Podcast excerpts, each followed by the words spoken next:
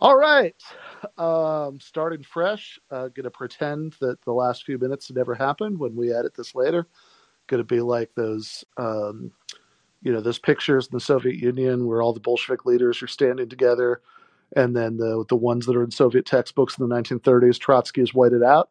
We're just going to pretend that we are starting right now at uh, at 6:30, and, uh, and I will uh, I will start fresh and pretend that I was not muted before. All right. So um, I want to start out by just doing a minute on why I am uh, doing it the way that I'm doing it today and why I'm doing it today at all. Um, so the uh, the first thing uh, first things first. Um, I normally do this on Tuesday, Thursday, Sunday. Uh, but I thought I would do it uh, today instead for uh, two reasons. One of them personal, and one of them having to do with what's in the news. So, the personal reason is I've been traveling for the last several days. Uh, so, I got, um, I was in Canada from Wednesday through early Saturday uh, because I did a book event at the Duke of York pub in Toronto for the Christopher Hitchens book on Thursday night. And uh, and then I gave a talk at the philosophy department at Ryerson on uh, Marx and Marxism and the relationship between Marxism and liberalism on Friday night. And then uh, Saturday afternoon, I flew straight from Toronto to Texas because I was uh, doing a debate at this uh, conference in Texas, the uh, Better Discourse Conference, which is what uh, yesterday's episode was all about. For anybody who uh, who listened to that, I talked a little bit about what happened in that debate and who I was debating, and some of the objections that some people have to even participating in events like that, and what the pros and cons of participating in events like that are, and trying to get a left wing message about. And anybody who was listening to that uh, episode last night, uh, either live or later, uh, knows that I was doing it um, while I was literally walking around the airport, the Dallas Fort Worth International Airport, because I thought I was flying back to uh, I thought I was flying back to Atlanta last night, uh, which would have been real nice. Uh, so um, I had, you know, even though you know my debate was Saturday evening. Um, and so the natural thing would be like, you know, for me to fly back to Atlanta Sunday morning or Sunday afternoon at least.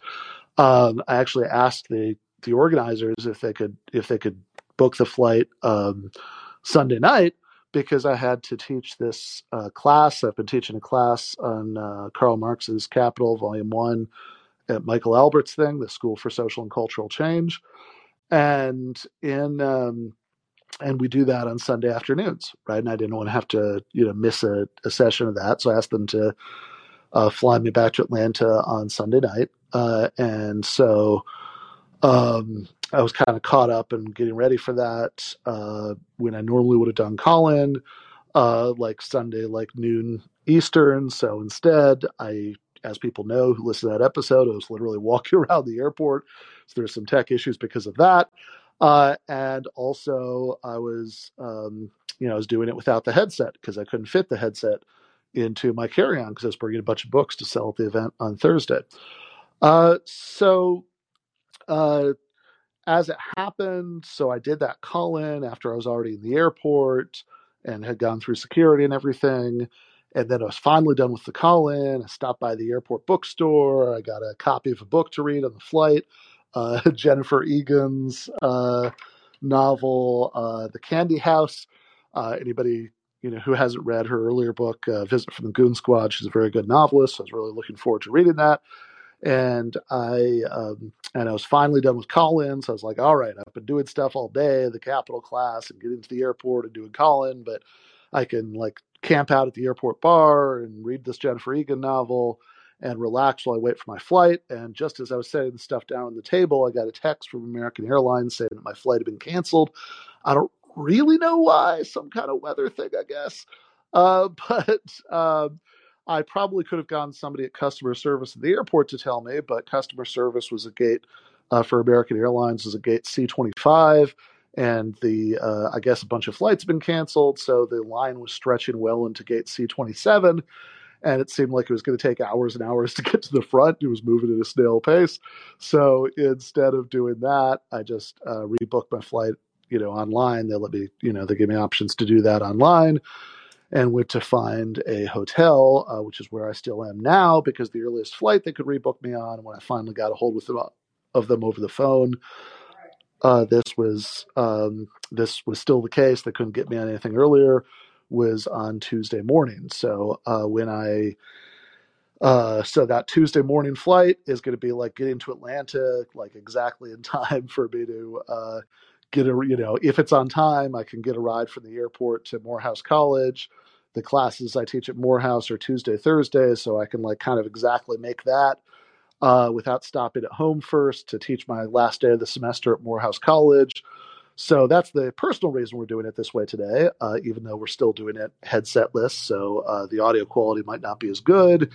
And also, I'm going to occasionally stop talking for like 10 seconds because when I'm doing it with the headset, uh, I can uh, I can see I can talk at the same time as I'm looking at the phone, which means, by the way, I would notice that I was muted earlier, and um, and I also um, and it also means I can see if anybody's in the queue. Whereas otherwise, uh, I am, you know, as is, I'm going to have to just occasionally stop talking for 10 seconds while I, uh, while I look at the phone to see if anybody's in the queue. So my apologies for that. Also for any like ambient noise or whatever that you might hear more of, um, if not for the fact that I'm, you know, if I was wearing the headset, which I just, you know, couldn't fit in my luggage. Okay, so when I do finally get back to Atlanta, um, late tomorrow afternoon, uh, I'm not really going to want to do the call in. I'm going to want to just like hang out with the wife and the dog and, you know, watch TV and be mindless for a while, uh, you know, after the last several days. So that's the personal reason that I'm doing it today, even though it does mean doing it headsetless. But of course, the news reason is that uh, there was just this big event today, or at least, you know, not, you know, earth shattering. It's, it's not like a, you know, Russia invaded another country or something, but an interesting event, one that uh, overlaps with a couple of my interests anyway, which is Elon Musk finally officially sealing the deal on buying Twitter. And a lot of what I've been doing today, actually, in my hotel room, has been writing an article for Jacobin about that event because early this morning, um, you know, not, you know, whatever. Uh, when I got up this morning, uh, Micah Uetricht, the deputy editor at Jacobin, asked if I wanted to write something about that. The deal wasn't quite official yet, but it was pretty clear that it was going to happen. Uh, so, other than um, so that's most of what I've done today. Other than a, a meeting, which I will just sort of enigmatically tease for um, stuff that looks like it's going to go on in the fall. I think there are going to be some podcast live shows, not just GTAA, but crossover with at least one other podcast that I know a lot of people who uh, listen to this also enjoy. So uh, I'll just be enigmatic about that right now, but um, should be good stuff if it happens.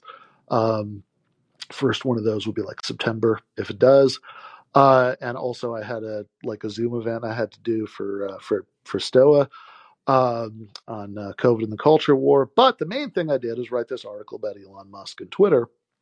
And so I thought I'd do a call in right now while the news is fresh and you know my argument about is fresh in my head and I know people are going to have stuff to say. You know that that's like the big thing, right? Because rather than me just monologuing the whole time, uh, you know, it's call in, right? The whole point is you guys can call in and tell me what you think and tell me why you disagree with what I think or why you agree with it or why you have some other thoughts or kind of sideways thoughts about it.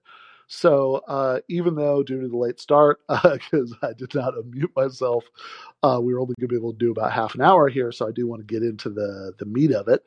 Um, so there are really two distinct issues here. They're actually pretty closely connected, but we do want to at least sort out both of them and, and talk about both of them a little separately, even though I think ultimately they do come together.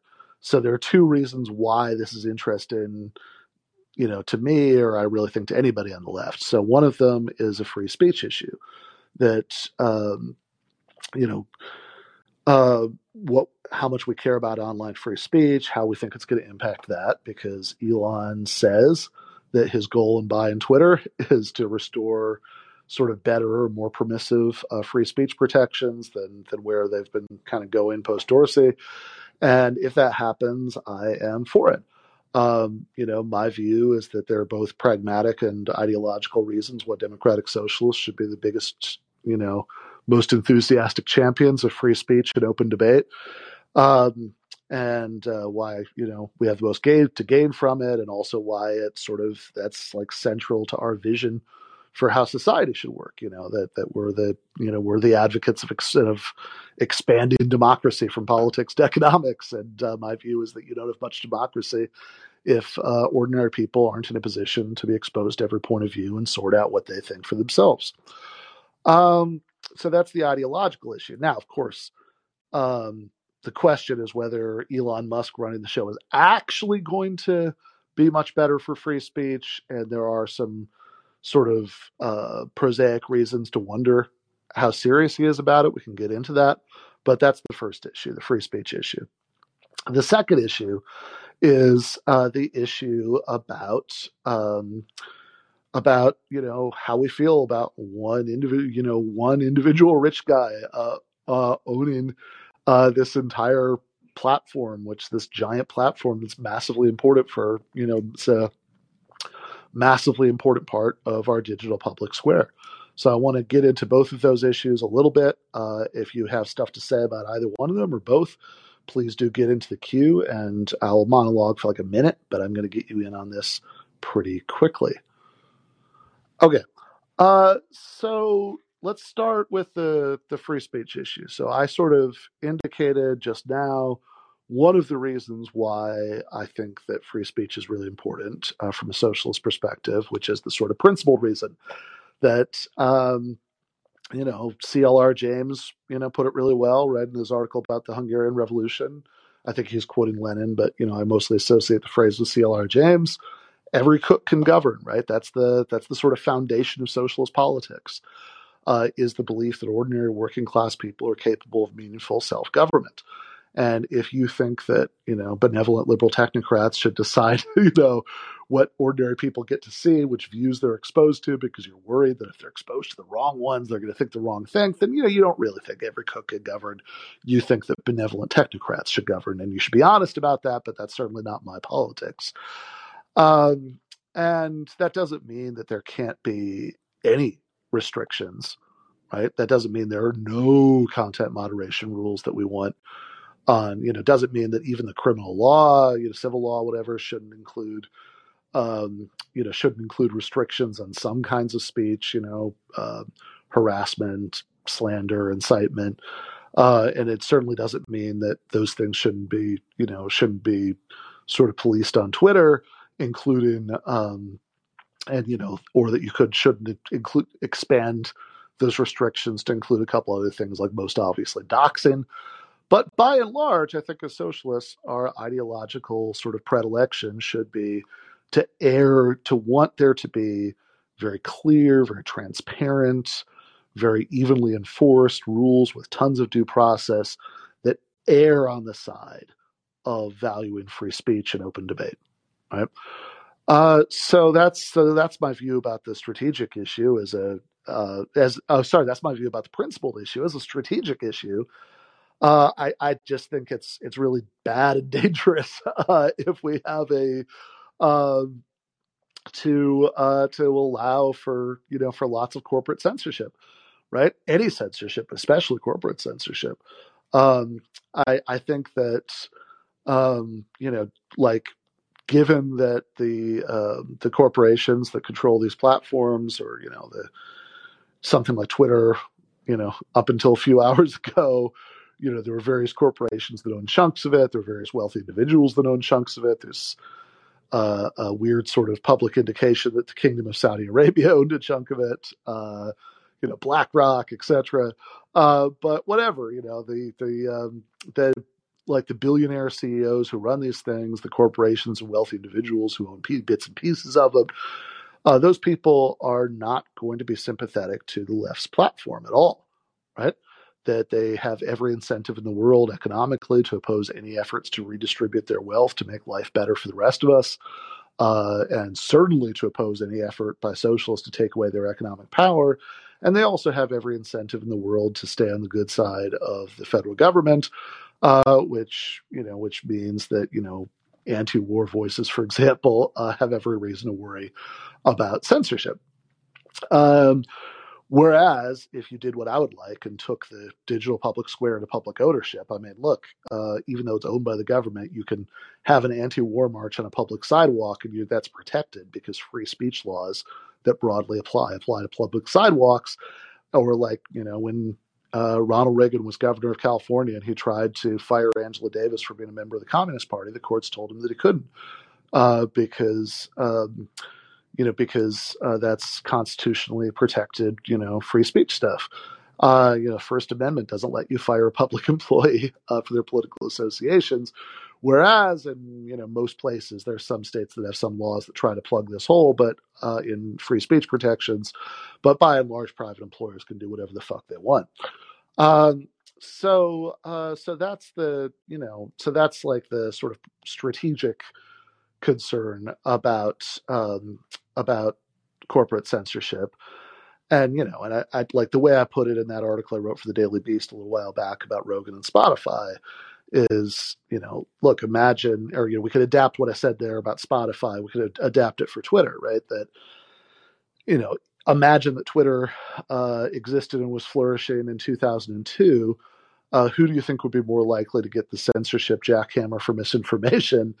Um, users who thought that the uh, Bush administration and the New York Times were telling the truth about weapons of mass destruction in Iraq, or users uh, who thought that uh, Bush administration officials were conspiring against the public to spread lies about weapons of mass destruction. I think the question kind of answers itself. And so I'd say if you're not worried about uh, the left being actually the primary targets long term of corporate censorship, that's a pretty good indication that you don't really believe that the serious left, anything to the left of liberalism, is ever going to become a mainstream enough or popular enough movement to form a meaningful threat to capital, which is a pretty dismal thing. Because if you didn't believe that we were ever going to form a, you know, be an important enough threat to these people's interests, uh, to be worth censoring, then why bother being politically active at all, right? Why bother with lefty politics? You know, go find something else to do with your life. You know, probably be more relaxing. Uh, so so that's you know some of the reasons why I think that free speech is really important from a socialist perspective. Um, you know why I agree with people like Karl Marx and Rosa Luxemburg and you know the socialists who founded the ACLU back when it was the Civil Liberties Bureau um, of um, of the um, of a uh, the I forget what it's called, but you know, there's like a draft resistance and anti-war organization uh, whose name I'm blanking on right now. Uh, but uh, but you know, in any case, um, but of course, uh, coming back down to earth, that's a reason why if Elon Musk does what he says, then it's good that he, rather than these other less free speech friendly rich people, are in control of the platform. But I actually have my doubts about how seriously to take his alleged commitment to sticking by these free speech principles. I think that you know it's very easy to support free speech for people you basically agree with or who at the very least even if you disagree with from their perspective you don't think they're that bad uh, so i fully expect that if you're like a right-wing you know libertarian uh, Bitcoin, you know, enthusiast, um, you know, Elon's got your back as far as your free speech, and even in terms of people he might disagree with a little bit, but you know, we're not that bad from his perspective. Um, like you know, QAnon weirdos spreading deranged conspiracy theories, or um, Donald Trump himself maybe getting that Twitter account back. I expect they'll be fine too. By the way, I know some people, including people I respect, like Anthony Robinson, uh, are very worried that if Trump gets his Twitter account back, that'll really help him in the 2024 election. I don't really buy that. Uh, Branko Marcetic um, uh, wrote about this for Jacobin a little while ago. Said that you know, really, if you look at the evidence, uh, cable television was much more instrumental in uh, helping Donald Trump's original rise to power than Twitter was. And certainly, if you look at the polling, you know, Trump has been without his Twitter account for well over a year, but he's um, you know, but but every poll shows either that right if the election were held today, he would actually beat Biden, uh, or that at worst uh, he would lose, but by less than he lost by in 2020 when he still had the Twitter account, right? So I don't really buy that argument, and, and, and even if I did, I just think that I just don't think it should be decisive. I think the left has bigger, more important fish to fry than who wins in uh, one of our depressing half democratic elections between corporate centrist Democrats and ravenous right wing Republicans. Uh, that doesn't mean that I've I've suddenly become a abstentionist about electoral politics. I mean, my advice to people in swing states would be what it's always been, but you know, I, I just don't think that should be the top priority.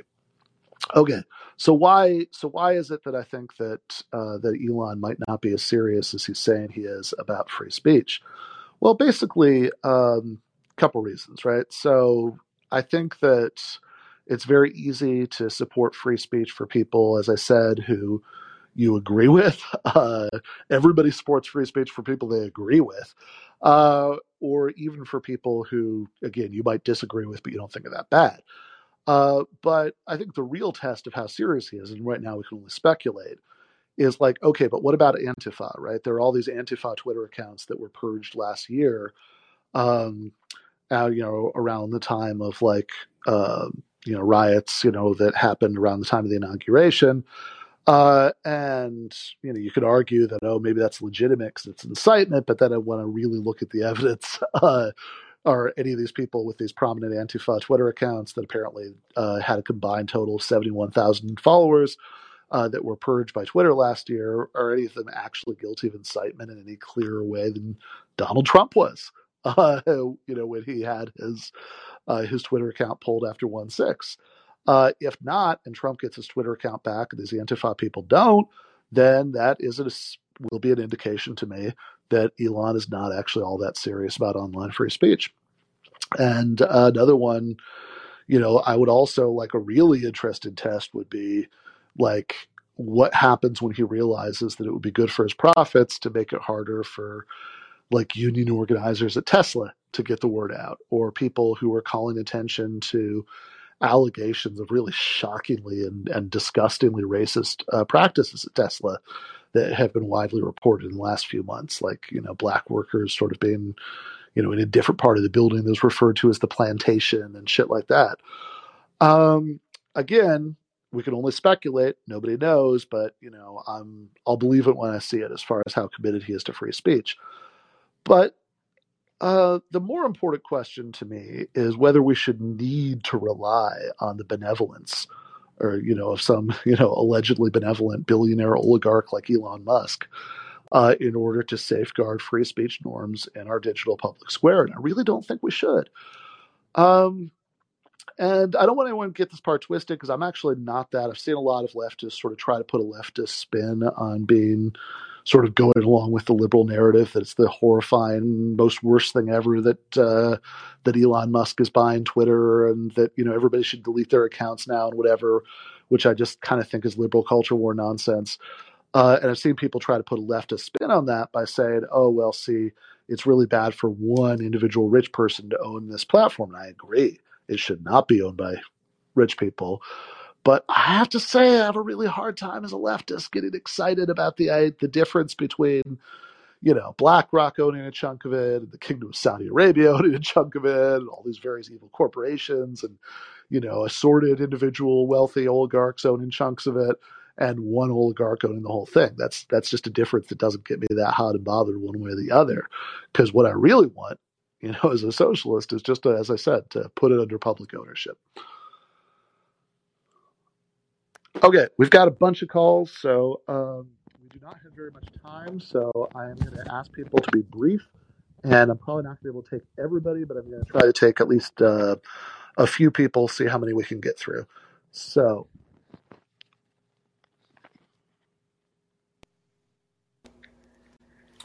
All right, can you hear me? I can. What's on your mind? Uh, your microphone was muted again. I'm kidding. I'm kidding this time. Sorry. God damn it. No, um, no, I agree with most of your analysis, pretty much all of it. I do think there's probably some aspect of Elon Musk owning Twitter that's going to allow more quote unquote free speech than was previously allowed on Twitter. Yeah. But um, you know, I agree that that doesn't mean he's going to open it up to be truly free. I agree with the fact that relying on a benevolent dictator to um, enforce your fundamental rights as a you know a human being with ideas is not a good system, and you know whoever you replace it with is there's no guarantee that they're always going to be benevolent. Um, yeah. I I think the other thing that I've really been wrestling with is whether or not Elon owning Twitter is going to sort of lull uh, a, a, good amount of the Twitter using popula- population or uh, even you know the outside population out, who's outside of Twitter into a false sense of security that their free speech mm, is being mm-hmm. protected. Uh, I think it's kind of nice that uh, well, I don't want to say nice, but there, you know, the free speech issue has sort of spanned the political spectrum for yeah. uh, the Trump years and, and afterwards because there has been a lot of censorship of, um, you know, different political um, figures who are more right aligned. And that does cause more of an uproar from a population to actually uh, demand a, a response that's better than, hey, these corporations are uh, being unfair and they shouldn't own it. Um, I do think that to some extent, especially with the way that some people view Elon, Musk, um, they can sort of see this as, oh, problem solved. We don't need to keep fighting for uh, the kind of structural changes that we need to uh, something like Twitter to make it an actual public square where people can actually have the the enforcement of those rights to speak and be heard and um, to participate. Uh, and I think that you know that's that's the one thing I'm really particularly worried about is if this is going to sort of uh, numb everyone out, and then uh, who knows? Who knows what comes next? Thank you for coming to my TED Talk. yeah, fair enough. Uh, okay, I, I, think that's a really good point. Uh, let me just uh, to in an effort to uh, to bring in as many people as we can before we're uh, before I got to go. Let me just uh, bring in the next caller, and maybe I can address both of them at the same time. Yep.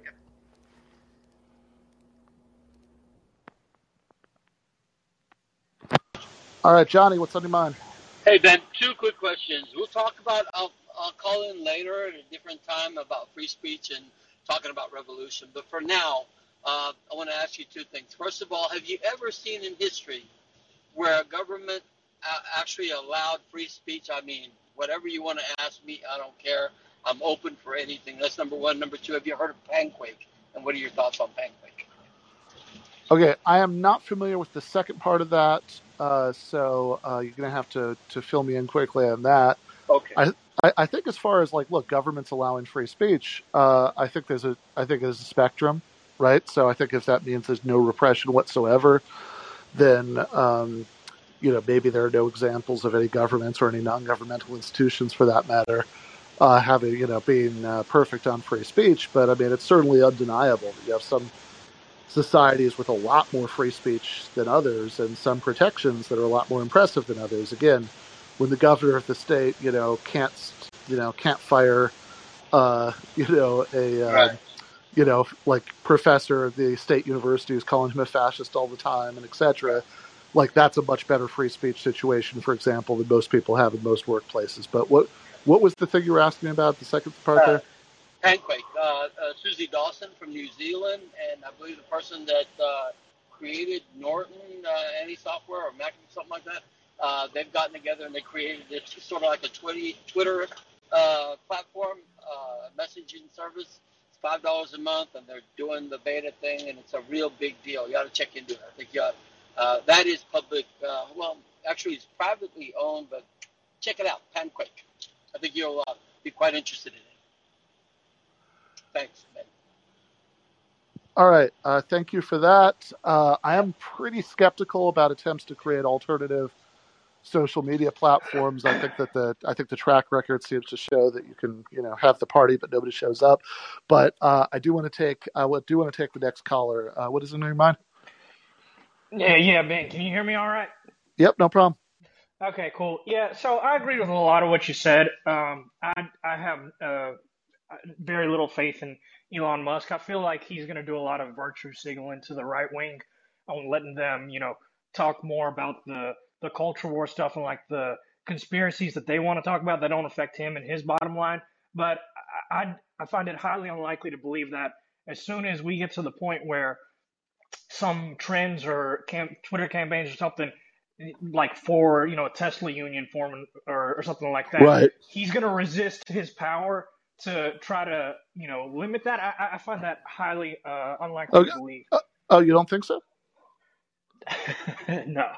Okay, all right. I mean, I look. I mean, I mean, right now we can only speculate. Um, that you know, I mean, I've got my guess, you've got your guess, uh, but but I I do think you know maybe you'll maybe you'll be right, right? I mean, maybe you know maybe he really is going to stick to his principles even when Oh it's no, sort of. I was saying, I, yeah, I, I don't think he's gonna. I f- don't think he's gonna let something like that happen. I, I Oh, like I see. Okay, okay, okay. Yeah, So, sorry. sorry. Yeah, yeah. Okay, you and I agree. Then I'm I'm very skeptical about Yeah. that. Uh, as I said, we can only cool. speculate, you know. Uh, but I Yeah. think that, um, yeah, I think that anything that's like directly bad for his profits, I just I just don't see any. Like I'm just more, one quick question on this: uh, Do you think that something like Twitter should be totally uh, like nationalized? Um, I, I wasn't sure if you said that in your monologue. And like in general, what do you think would be like the line for one of these type of companies for like nationalizing them and regulating them like public utilities? Yeah, I, I do think that I do think that it should be publicly owned. Um, I mean, I, I, I think that if it if it was again, you know, same way you can um, that uh, you know you can have um, an actual public square, right? You can have a protest march on it since broadly applicable free speech laws apply. I think that uh, things like this that are so important to sort of flow of information in our society I do think it'd be better if they're publicly owned and you know free speech laws applied. That doesn't mean there's no restriction that you can just have you know whatever child.